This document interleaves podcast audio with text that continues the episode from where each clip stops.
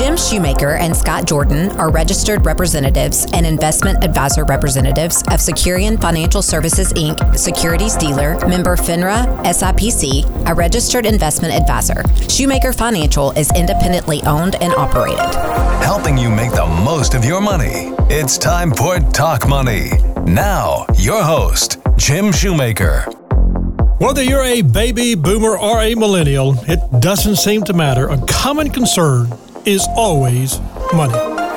Welcome to the program today. We've got a solid program lined up for you today. We've got Scott Jordan and Daniel Irwin. They're going to talk about information. It's going to be educational entertaining. We'll throw that in for good measure. And just to remind you that if you've got questions for the program, just send them to 901 683 0989. That's our text line, 901 683 0989, or email them to talkmoney at shoemakerfinancial.com.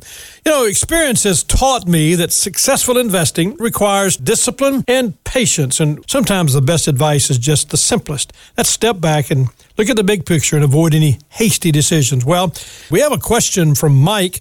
He said, uh, he really says, I want to know more about my 401k. Should I be putting more money into it now? I have not maxed out. And should I wait because of the market? It seems to have bounced up a little bit, but is that going to continue or is it going to completely fall off the cliff?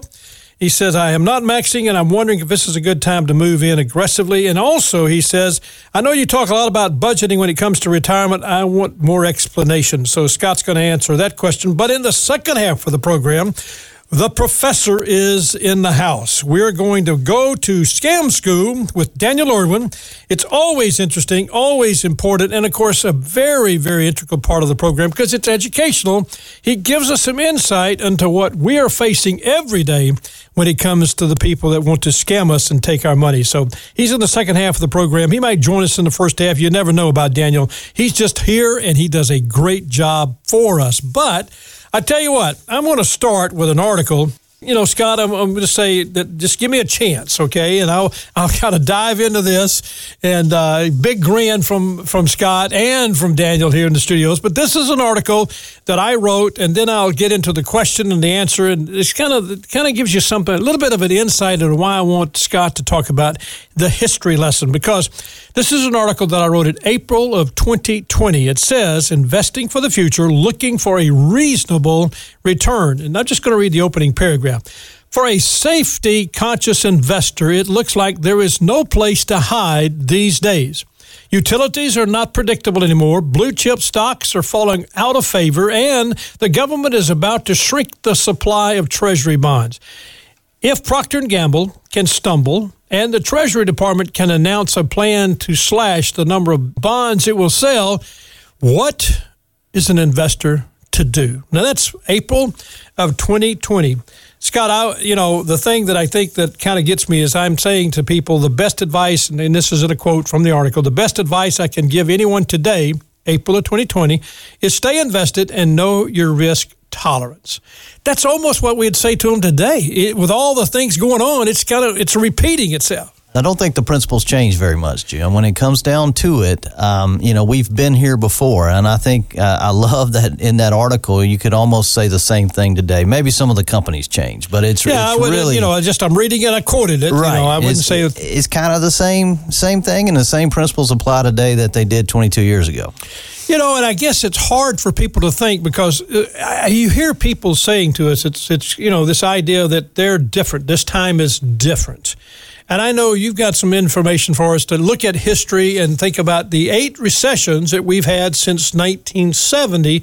And I think it's important for our listeners. I want that to tie in to the idea of knowing how to invest, what to do, some of the principles of just money tested time, you know, think time tested money principles about investing. So start with some of those recession, the history lesson. Well, I think you, you know, if you count today and, you know, only history will tell whether we're actually in a recession or not. It hadn't been officially declared. We have seen, you know, the, the technical definition of the two quarters of negative GDP growth has happened, but we haven't officially declared this one. So either eight or nine since 1970. So math will tell you that's about one every five to six years. So the first thing I would say is as a long term investor, you know, whether you're nearing retirement and have another 25 to 30 years of life or you're young and you've got 50 to 60 years of an investment history, you're going to go through a lot of these. You're going to go through this five or six times in a retirement. So I think, you know, step one is to expect recessions, you know, having those proper expectations, knowing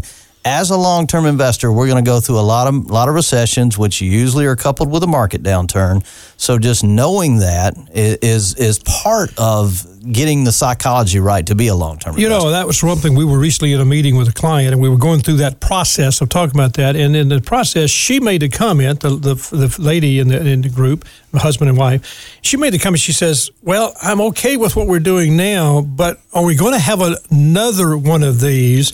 And she's 65 years old. Right. You know, maybe she wasn't even 65. And I think what you're saying is the answer is Yes. Yes. I mean, all we have to do, all we have to look at is history. So if history history is our guide, I would say yes. You're going to go through this several times throughout your retirement and especially through your long-term investment history. You know, and you think about it, the longest recession that we've got. We've we've seen in the last recent few you know recent years in the 18 months it was 18 months long it was the global financial crisis 07 and 08 and that's a big deal. And at, the, at that point it was the deepest one 5.1% on the GDP and so everybody's got that in their mind right. but it's amazing how quick we seem to forget that part of what's going on. So we think about, you know, that was a terrible, terrible thing. But that's not the deepest. The deepest is more recent than that. Yeah, that and you know the GD the GDP dropped in 2020 going through the pandemic by 19.2 percent. Now put that in perspective. Wow. Anybody who lived through the 0809 crisis remembers how difficult that was, and that was a five percent drop in GDP. Now think about 2020. We had now it was short lived yeah, the whole economy um, shut down. yeah, I mean, four, five and globally. I yeah, mean, globally. It, it, was it was it was a grand experiment, as I like to say, and I think we're still living through the consequences of that. But I mean, you know, really looking back and going, okay, we've been here before.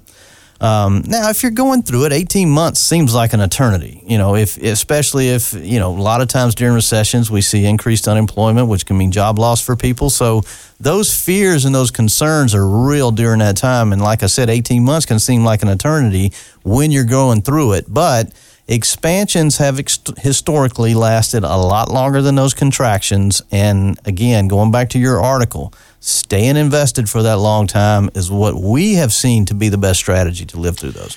When we talk to you as a listener, we want you to understand that it, this is not just rhetoric that we seem to repeat. This is a lifestyle. This is the way we think. This is what we have proven over the time tested times that we've been working together. Is not to get caught up in what maybe the noise is saying to you, or you know what you hear, or somebody's telling you. The reality is, you're going to go through these recessions, fluctuations, downturns, bulls changing to bear, you know, the corrections in the market. It's all a part of investing for the long haul. Scott, when you when we talk about this, let's go back to 1969 again, and and at the end of 1969, the gross domestic product stood about 4.9 trillion in in 2012 dollars. We just right. went back and adjusted calculated for inflation. Adjusted right. for inflation. And what are we today? We're sitting at about 19.7 trillion, or actually a little higher than that. We're probably going to end up above the 20 trillion mark. So think about that for a minute. Think about, you know, we just talked about the fact there's been eight to nine recessions right. during that time period. We've had a lot of ups market downs, corrections, ups and downs, all that. But but all that all that happening, great financial crisis, Y2K, all the various and sundry things we've been through in crisis of the day, we have grown our GDP from inflation adjusted dollars of about 5 trillion to over 20 trillion. So we have quadrupled our GDP. You know, and I, I, go back to the article that I wrote in April of 2020, and it was published in a magazine and here locally, and it was, uh, you know, just we were talking about the conditions and, you know, all the issues and the pain that, that was going on in, in 2020 with, you know, you had Y2K, and of course, then this was April of 2020. We just lived through that. We're already beginning to feel the pain of that. And again, I say the best advice I can give anyone is to stay invested and know your risk tolerance. So that's what you're saying with the GDP. I mean, it's going to, the, the recessions are historical facts and yet it's a historical fact that we survive them. We, as you said, the GDP's quadrupled since 1969. Right.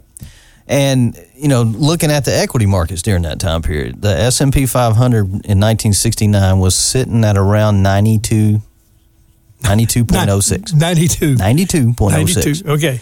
And you know, as of today, yesterday, now, 92. That's, that's not not 92. 92, 92, 92. And so we're sitting That's somewhere around believe, 30, it, it 37, 3,800 yeah. now. And so that's a, you know, that's a big increase in the market over that time period. So the, the broad equity market is up about 40 times over that period. That, uh, people, you got to hear that. You got to understand that. the oil embargo, the inflation, the the crazy, you know, Paul Volcker years of the '80s when they were having the to fight de- inflation, you know, the, the Desert Storm, Desert Storm, Y2K, Great Financial Crisis, pandemic all of those worries of the day that tend to want to scare people out of the market and make us some, succumb to our really our worst traits and and really just let that fear take over. What about earnings? Has, people talk about earnings. What well, about earnings? Earnings is really what we're buying, right? That right. that is what drives that performance. So you know, over that time period, go back. The S and P earned about six dollars and ten cents in 1969 and it's estimated this year we're going to finish at earnings somewhere around $225 per share. So we've gone from $6 a share to about $225 a share. So that is what has driven that market performance over time. It's the great companies of America, the great companies indeed of the world, building those products and services that we all love and enjoy and running those businesses well and increasing those earnings over long periods of times. That is what you are investing in. So, so regardless of what the media says that, you know, economic life as we know it's going to end because of whatever the the latest crisis is, through all that, great companies innovate, figure out ways around these problems, and they keep on doing what they do. I know that you are thinking as you're listening to what we're saying here that, okay, that's great. I appreciate you guys saying that. But, you know, we just had a couple of days of, you know, stock market rally. It kind of got things kind of excited. It kind of this re- reflected somewhat the wishful thinking about mm-hmm. maybe you know the monetary policy you know it may change and obviously that that reflected this whole thought. Maybe even some growing optimism that Russia and Ukraine will come up with a truce or some type of peace treaty. All those things are very positive but when you don't you don't try to figure out what's happening tomorrow again you stay long term and keep moving and not get caught up in this idea of what's happening today and change your thoughts. Right I think you just kind of have to have faith in the idea that economically, as a country and as the world globally, we're going to keep advancing and keep growing. And you have to, in general, have faith in that for the long term to be a long term investor. I think I read something recently, and I and I'm trying to remember what it where it was, but the thought was that you know we back in I think it's back in it was about talking about history, 1969 I think the population for our country was uh, rough around 200 million. You know, and you know, you think about that. Now we're at 340 million, and you know, right at 340, a little over 340, 340 million. I mean, the reality is that I mean, we're talking about GDP per capita. It's you know 140% more today than it was in 1969 and that's a key point i mean, I mean some, some, of our growth has come from population growth sure. obviously uh, but also we've become more productive in what we do. Absolutely. We've innovated, we've created new ways. I mean, look at the innovation in just food production over the last several decades. I mean, we can now.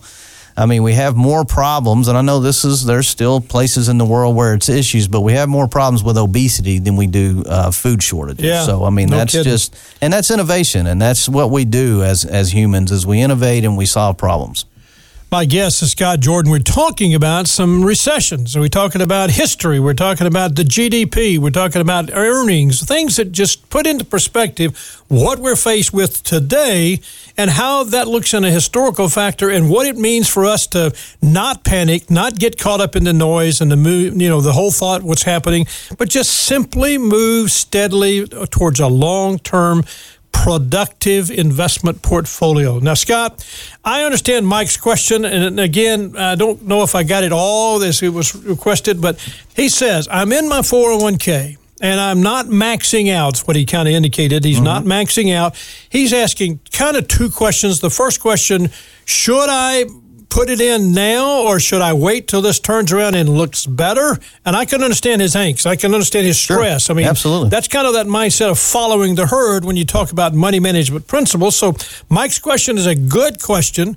And so, in your opinion, should he, at this point, knowing only what we know, Can he at this thing be optimistic enough to say, I'm going to put more into my 401k? I may even, he's not maxed out. I think he's getting, I think he's what he's doing is probably getting whatever his firm is, uh, he's matching him.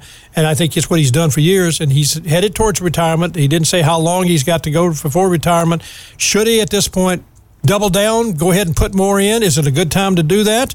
Or should he wait? I don't know if I like that terminology, doubling down. Well, that, uh, that sounds you know, like some gambling. We'll talk about it. You know what? There. we ought to do a show on the difference between investing and gambling. That's that'd be a great. Show. That'd show. be a really good program. That'd be a great show. But what what I would say to Mike is, you know, how much we save is one of those variables that we have control over. So I you know, looking at a 401k, the chief purpose of that is to save money so that we have cash flows in the future to live on when we can no longer work we can't really control the market and what it's doing on a day to day basis. But what we can control is how much we save. So, my advice to Mike would be absolutely to contribute as much as you can, as much as you feel like you can contribute to the 401k today. I would definitely recommend uh, contributing to that. We know that the economy can't be consistently predicted. We can't time the market. That's that sounds like what he's kind of leaning towards is I'm going to wait till a better time to get in the market. But the only way to be assured of getting the long term returns of the market is to be in the market. You know, I think we sometimes talk about this because you said better, you know, there's a better time. It's like, you know, you might buy in, let's just say today, and I'm going to go ahead and get into the market, and then, you know, say it does go down another two, three, four, five percent. The reality is, you know, you'd feel that like, oh, I should have waited. Right. Should have you know, waited. Boy, that wasn't Should've very waited. smart. But the reality is, when it turns and takes off, if you miss that taking off by not being in the market, you you could end up losing more money that away than you did that little two or three percent during that time. Absolutely. And again, you're not selling, you're not getting out. This long term. If you're trying to do it on a short term basis, we're not talking. I mean, that's a whole other Absolutely. world. That's- that's a diff- that's a different mindset conversation, and not different what we talk about on the program. But you know, if you're looking at needing this money 10 to 20 years in the future, the question is not is the market going to be down in 6 months, is is the market going to be up in 10 years? And I think that's a lot safer uh, a safer idea to to lock your habits around if you will. But I, you know, I just I'm always a believer in let's let's focus on what we can control. We can control how much we save, and, and saving money for the long term in the 401k is a great idea. And I would recommend doing as much as you can do. especially getting his match, and he says it seems like he's doing that. And then, of course, moving as much as he can into the portfolio at this point. If he's young, it's a certain amount. What is it as if he's over over 55, 60? How, how much can he Can he contribute? it? Yeah. Well, we got twenty thousand five hundred. You got to catch up, so we're up to about twenty seven thousand. So he could Yeah. really put a lot more. I don't. Yeah. Again, we don't know how, exactly how Don't know much he's putting he's in. don't know what he's contributing now, but you know, again, it's it's there's always a balance between living today and planning for the future. But as much as he can can contribute today, that's just going to make his picture look that much better. And the key the is, is you know, the, as you say, the more he puts into it is, and you, it is a sacrifice, but the reality is maximizing as much as he can. Now, let's talk about, he had mentioned budgeting for retirement. Uh, we got just a few minutes left. Budgeting, I guess he's thinking about after he retires, he's got to have a budget. What would you say is the most important part about doing that budget?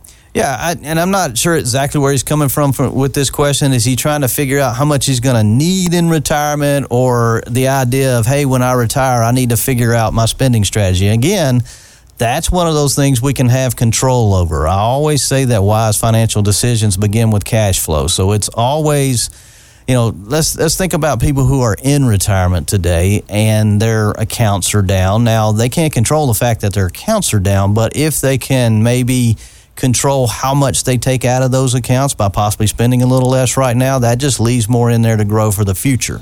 Uh, but now, if he's more geared toward trying to figure out what he's going to need to spend in retirement, there's a lot of rules of thumb around that. You know, we always say target somewhere around 70 to 80 percent of your income as an as a spending need in retirement. That's a good rule of thumb, but it's really different for different people. So you have to think about that a lot and put a lot of time. You know this. We spend a lot of time with people trying to come up with that number. It's not always easy. Oh, Um, it's terrible. you know, By the of- way, just to remind you, everybody, we mentioned the S&P 500. It's an unmanaged index to 500 large stocks, and you cannot invest in an index. Just to remind everybody that we talked about that. And again, if you've got questions for us, just simply send them to the text line 901 683 0989. That's 683 0989. Scott's here. He gets the answers, and we don't hesitate to do that. Or you can send it to talkmoney at shoemakerfinancial.com.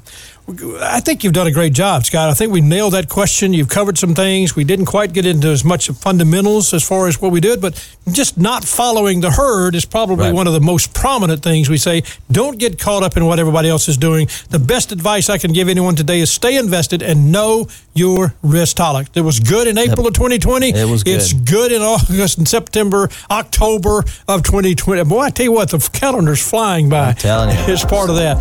Coming up, Coming up, listen, this is big. Professor is here. We're going to scam school. And I tell you what, it's always great to have Daniel Irwin with us. He's going to tell us what we need to stay out of and, and, and protect ourselves from literally all kinds of problems. You don't want to miss it. Daniel Irwin, Better Business Bureau. We'll be right back after this. I'm Jim Shoemaker. This is Talk Money. This material represents an assessment of the market environment at a specific point in time and is not intended to be a forecast of future events or a guarantee of future results. This information is not investment advice or recommendation. Past performance is no guarantee of future results. Investments will fluctuate and when redeemed may be worth more or less than when originally invested. Helping you make the most of your money. Talk Money with Jim Shoemaker on News Talk 989.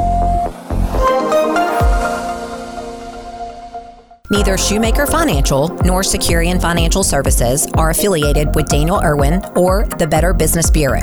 The views and opinions expressed are those of Daniel Irwin only and have not been presented on behalf of or endorsed by Securian Financial Services Inc. or Shoemaker Financial.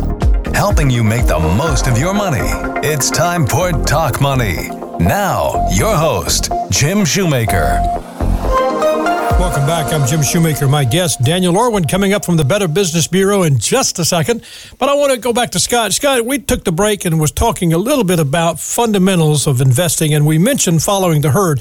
Just help me with that. What do you say to people? And then the other one is being an emotional investor. Those are two major fundamentals of good money management. Talk about it for me. Well, Stanford did a study on this, and what they found is people what people fear most is falling behind their peers in their investing. So they tend to look at various indexes or what they think their peers are doing, and look at that as they need to be doing the same thing. And we always know the herd usually gathers a lot of steam right before it goes off a cliff. it so it you know not getting caught up, not letting any kind of enthusiasm or, or euphoria derail your long-term investment plan. That's kind of what I look at when I think of following the herd. Is usually on the upside, but that can work on both sides. The herd uh, jumps out at the at the downside too, but that all really comes around emotions, letting those emotions guide our investing decisions. And we say this over and over. Emotions are the enemy of any good long-term investment strategy. But that is so easy to say. It's easy to say is hard to do. You know, I think as a long term investor, we, we stay focused on our goals. We're long term in nature, we're focused on our goals, and we operate within a plan. You know, there's one thing that all recessions and bear markets have had in common historically, and that's that they've all been temporary. So it's not very comfortable to go through these tough times. It's it is an emotional time, but don't let those emotions cause you to act in a way that's going to derail your long term strategy. And I, you know, when we talk about that again, it's so it's simple to say, and yet so critical to anybody today when they're making an investment for the long term. Trust the management group that you're working yep. with. Give you the good advice. If you've got if you're using funds, if you're in a 401k, trust the managers there that they're going to be, you know, actively manage and looking out. Some of these times when we're in the middle of a downturn, a correction, there are great opportunities and they're buying things Absolutely. that are going to come back because the great companies are still great companies. So the reality is just don't let this the emotions dictate to you what your long-term investment program is is what you're saying. Absolutely. Uh, that's powerful information, guys, and I, I thank you for that. And I, I, think everybody needs to understand just don't let your emotions, don't follow the herd. That's fundamental to any long term investment plan. Scott, you did a great job with that. I appreciate the history lesson on the history of nine recessions, or at least we eight recessions for sure. And the ninth one, you know, we'll see. We'll see. We'll yeah, see. we'll see. Thank you, sir. Well, let me say, he has been here, he's in the studio. You know, we're going to have to, you know what, Daniel? the professor. We got to get you a robe. you know, we got to, you know, robe. I mean, one of those. We got to really dress this up because, ladies and gentlemen, you are now in the presence of greatness when it comes to teaching us what to look out for when it comes wig. to That'd yeah, right, yeah, robe, powdered wig, a robe, gavel. Oh, I mean, it's so important. Daniel, you do a fabulous job of helping us know what to look out for, and there are scams going on. What's the hot topic today, sir? Well, you know, we want to talk about identity theft. Uh, this is a time of year where, you know, you really need to be aware um, uh, about identity theft. And so when we say identity theft, identity theft is when someone uses your personal or financial information without your permission. Uh, they might steal Wait, your. whoa, that's my wife. Is that the same? Is that the same?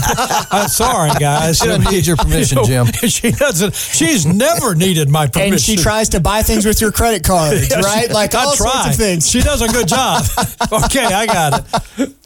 Yeah, so so identity theft is, is essentially when someone steals your identity, and they can do that in a lot of different ways. But what do they want your identity for, right? Well, they want to buy things with your credit cards. They want to try to open up new accounts in your name to get new credit cards. They want to open up a phone, electricity, or gas account, a utilities account in your name. Uh, they may try to steal your tax refund. Uh, they might actually try to steal the deed to your house. Uh, they might try to use your health insurance or to get medical care, or even pretend to be you if they get arrested. Identity theft is really, really big, and it's something that you should be concerned about. We have to use more care when we're out in public shopping. You know, I think last last time I was on the show, we talked about how you know you shouldn't have to give all that personal information when you go to Home Depot just to buy something, right?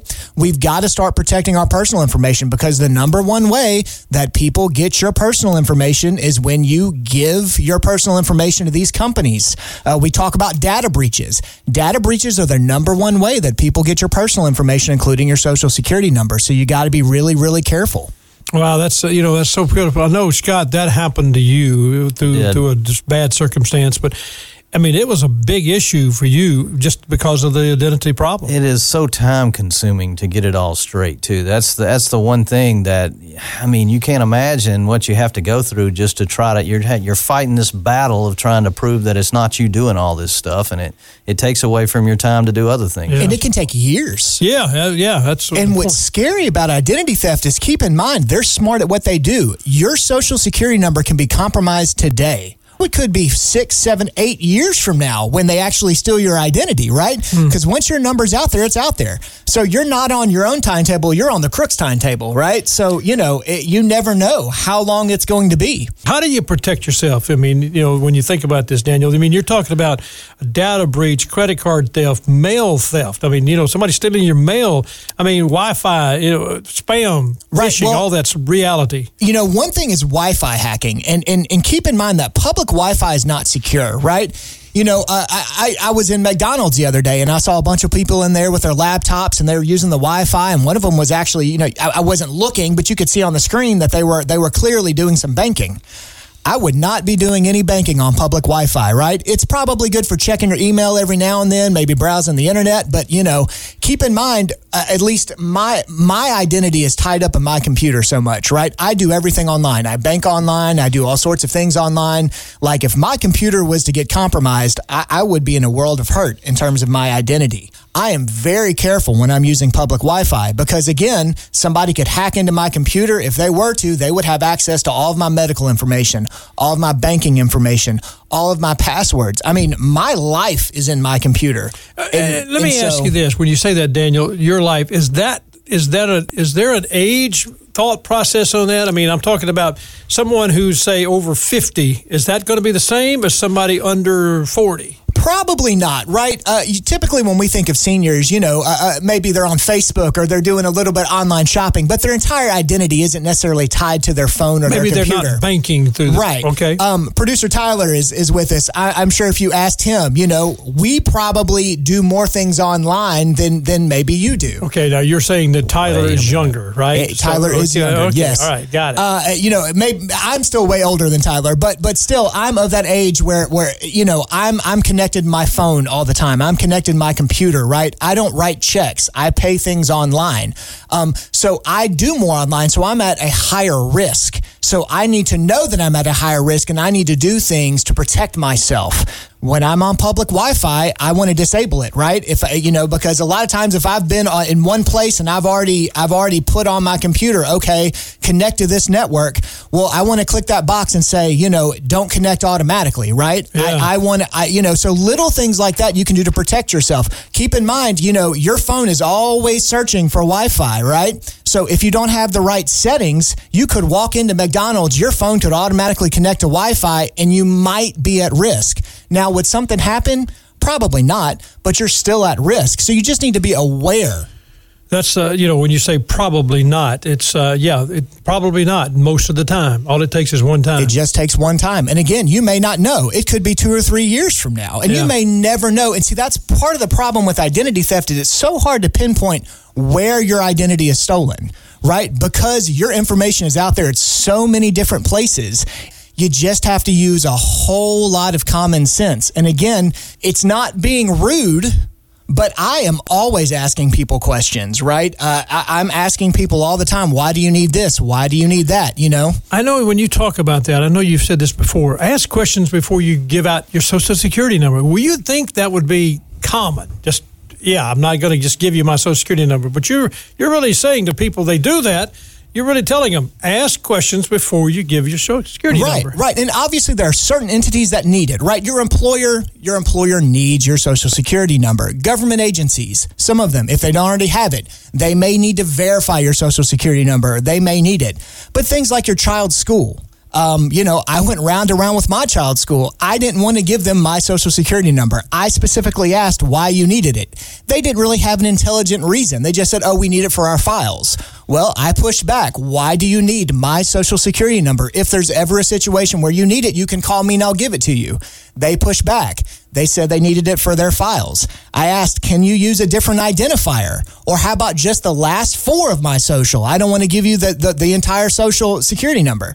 And they finally conceded and they just have my last four. Now, Am I on some list somewhere? Do the people at my child's school, you know, probably don't like me because I push back? I had thought about that. Okay, Does it embarrass my wife? Yes.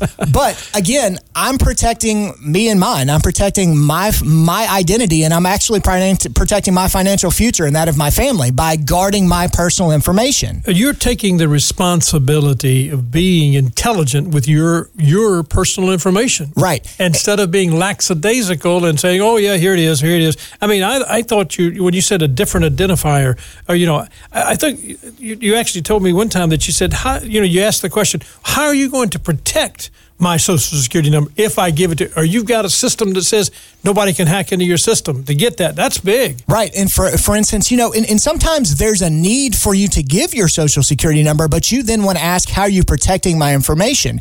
Case in point. Uh, I, I was at a car dealership um, last time I bought a car for my wife. And for whatever reason, you know, you have to fill out a, a, a credit application. Typically, when you do that nowadays, it's all online. But for whatever reason, this particular car dealership had a paper credit application.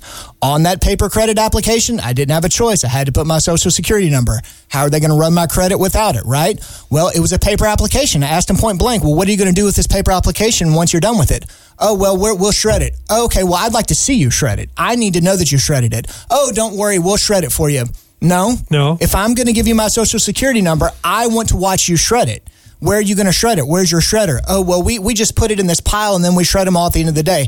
Well, then I just want my application back once you've got that information. I'll make sure I shred it myself, right? Little things like that, you know, you, you just have to think about because, again, I'm not saying anything bad. I'm not saying that, you know, uh, that that any employee would do this, but we do hear about it all the time where employees of a certain organization who are collecting social security numbers for for something they may take that you know and that's how stuff gets sold right you, you you never know what someone's intentions are and again i may be a little jaded but these are just questions that you have to sit down and ask yourself and then you've got to ask other people I think you're jaded, but I think you're smart. I think I, you know, I am. I'm serious. If you just tuned in, of course, I'm talking to the professor Daniel Irwin. The better, he's the director of the public relations for the Better Business Bureau. Frequent guest of ours. Always does a great job, and, and we just really these are things, Daniel. I mean, honestly. Yeah, you know, I mean, but I think you're very, very smart. I mean, I think we need to hear what you're saying because I think we get comfortable, Right. And that's when you get bit. I mean, you know, when you when something happens is when you've gotten so lackadaisical that you know you walk into a place that you used the internet 10 years ago, five years ago, and your phone remembers it. Yeah. And all of a sudden, somebody's over there hacking into it. That's what happens to us because we've gotten careless with data that we shouldn't be doing. I think that's important. Yeah. And again, you know, we live our lives so differently than we did even five years ago, right? And think about how even more different it's going to be in another five years. You know, think about all the information. Half the time when I'm buying something, or uh, I put it like this half the time when my wife buys something, she doesn't even take out her credit card. She literally has it on her phone. Yeah. It- and she literally she she taps her phone and it, and it pays for stuff, right? I don't do that because that just scares the bejesus out of me. but that's the way things are going. That's the way people are going to be paying. It's all going to be. uh, We're, we're- it's all going to be a public information. It's all going to be on some type of Bluetooth or Wi-Fi network, right? So your information's being passed in cyber, and so you know we have to come up with we have to come up with ways to protect ourselves because that's the way the future is going. And so we as a society have to. They have to change the laws, and they also have to. Technology has to keep up with you know what's already going on. We have to come up with creative ways to protect our identity. Yeah, the reality is this is big business. I mean, whether you like it or not, Right. identity theft, scams is big, big business. Now, I know you talk about, you know, protecting yourself from scammers. I mean, you know, I, I do this. I do this regularly every month. I, I, I keep my receipts. If I use a credit card, I'm reviewing receipts and you know anything that doesn't show up. And I have, of course, the internet system. I mean, the, the, the apps that send it all to me. If if you use my credit card, it's going to show that I'm using. You know, somebody's doing something on my credit. That's normal. A lot of people have that. I think the key is is you got to be kind of an owner of what's happening for yourself financially. So scam, you know, are happening. So review your bills. What else would you tell somebody that, you know, when you got a scammer, how to protect yourself? Right. Well, so there are a couple things you can do to maybe spot identity theft, and you were talking about reviewing your bills, and Right. making sure you're just you're you're Just really what I really checking. what I'm paying for. But also track what bills you owe and when they're due. If you stop getting a bill, right? If you've always gotten a paper bill and then for for whatever reason for a couple months you don't get one, that could be a sign that someone has changed your billing address. So that would that would be a red flag. Now it wouldn't be an immediate like must act now red flag, but that might be something that you want to you want to call and, and confirm. Uh, it could be as simple as you always get a paper bill, you realize that you didn't get one in a month, right? You went ahead and paid it, but then you go ahead and you call that customer service line that on that that bill that you've gotten previously, and you ask them, "Hey, why did you stop sending me that bill? Can I verify that uh, that billing address real quick?" Right? Again, nothing may be wrong, but taking that five minutes to do that work beforehand will save you a whole lot on the back end. Am I right? Yeah, Scott, you're talking about you. Well, I see why you call him the professor. Now. I, mean, I, it was is. a little skeptical at first. But he's got some good I information tell you, here. He does, and and, Right. you know, and I want to get this. I want to talk about this because I mean, people need to. I want two things: scam alerts, scam alerts. I mean, you're talking about something that just happened to you recently with your brother, and, Yeah. and, I, and to me, that was that's a sharp, sharp, sharp deal. So we are actually out there alerting people about, you know, we, we everyone knows about robocalls and everyone Sure. knows about about these fake calls you get. Well, you need to really be watching how you text message. Um, again, I'm going to set this up by saying, remember, so much of what we do is online.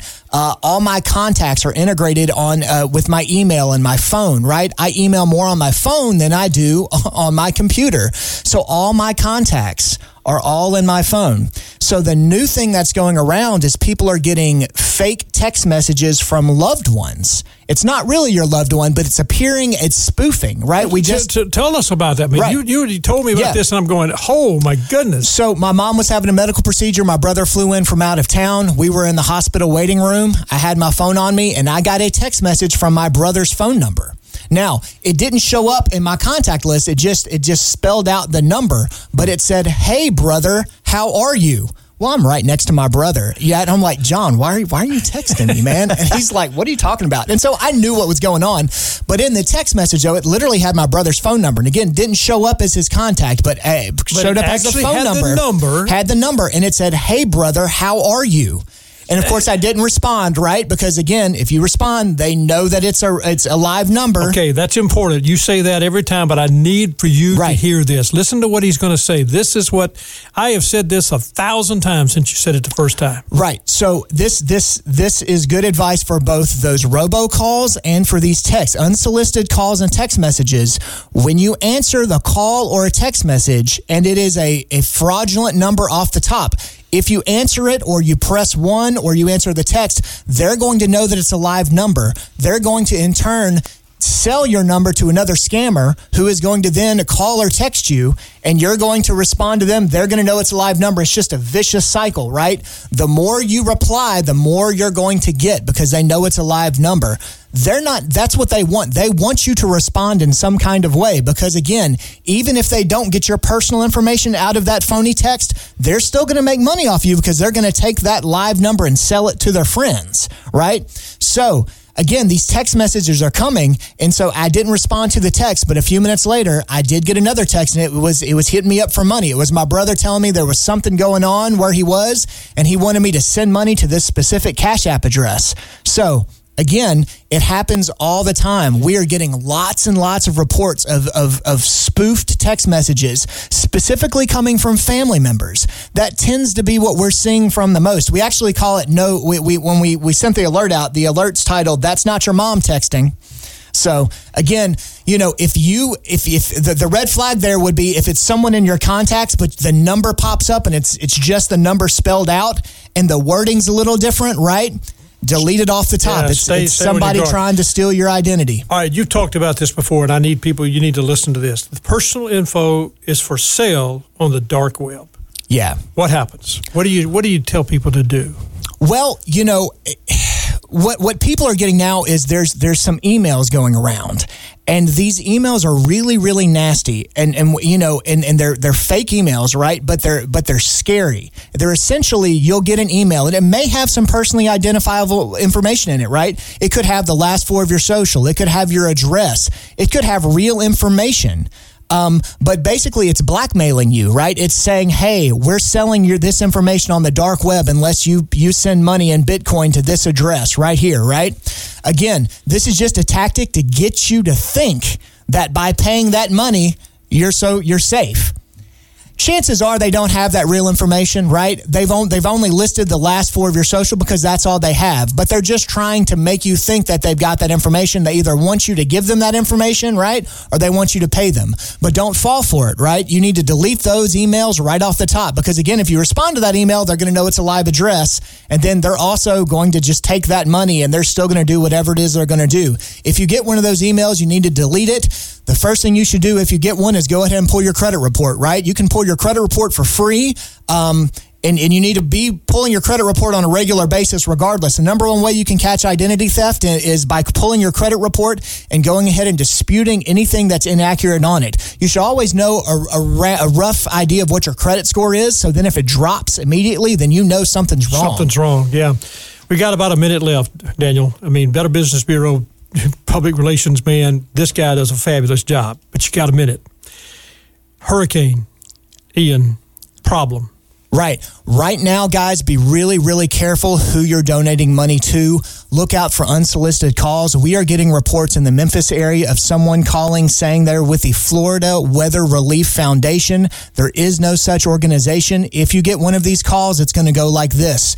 Uh, they will, they will, there'll be a gentleman on the phone. He will have a very heavy foreign accent. He will be very, very pushy. He will try to get you to donate money via Cash App.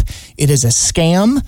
Uh, Fortunately, we've had a lot of reports of it, but no one's fallen for it yet because it is so crazy and the red flags are everywhere. But important to note, he wouldn't be doing it if people weren't falling for it. So just make sure if you do want to donate, you are donating to real charities. We recommend going to uh, the BBB's um, uh, uh, charity arm. It's give.org. You can vet charities and make sure that you're giving money to organizations that have the infrastructure to help those in need. That's really important. You know, always a tremendous amount of information, and uh, that's why he's the professor, and we go to scam school, and that's the purpose of the program. I want to thank you, Daniel, today for your program, for what you've done, Scott, for what you've done. You guys have done a great job. Great to Thanks here, again, Jim. man. You know, it's uh, if you got questions for Daniel, uh, you can reach him at 759 1300 Better Business Bureau Public Relations Director Daniel Irwin. You can reach him at again 901 759 1300. You can also talk to Scott. Just simply call him at 901 757 5757. You can find our show, Talk Money, on Apple Podcasts, Spotify, or wherever you listen to podcasts. Just search for Talk Money with Jim Shoemaker, subscribe to the podcast, and we would appreciate it if you leave us a review. If you have questions, type them to Jim, J I M, to the text line here at the station 901 683 0989 or you can send them to talkmoney at shoemakerfinancial.com. Next week, my guest, Rusty Leonard, is going to talk about um, Washington and the economic update, and Scott and I are going to dive into that after that to continue to go through the fundamentals of investing. Shannon Dyson is going to talk about three strategies employers can use to lower their health care spending. That's Saturday morning at 7 a.m. and Sunday at 12 noon. Thanks so much to our producer, Tyler Springs, guest and content coordinator Coordination Francis Fordner, Production and Marketing Assistant Lauren Norsworthy, and our Compliance Officer Tommy Armstrong. Thanks so much for listening. You're a part of the show. We're for you, and we're here every week helping you make the most of your money. I'm Jim Shoemaker. This is Talk Money. Jim Shoemaker and Scott Jordan are registered representatives and investment advisor representatives of Securian Financial Services Inc., securities dealer, member FINRA, SIPC, a registered investment advisor. Shoemaker Financial is independently owned and operated. Helping you make the most of your money. This has been Talk Money with Jim Shoemaker on News Talk 989.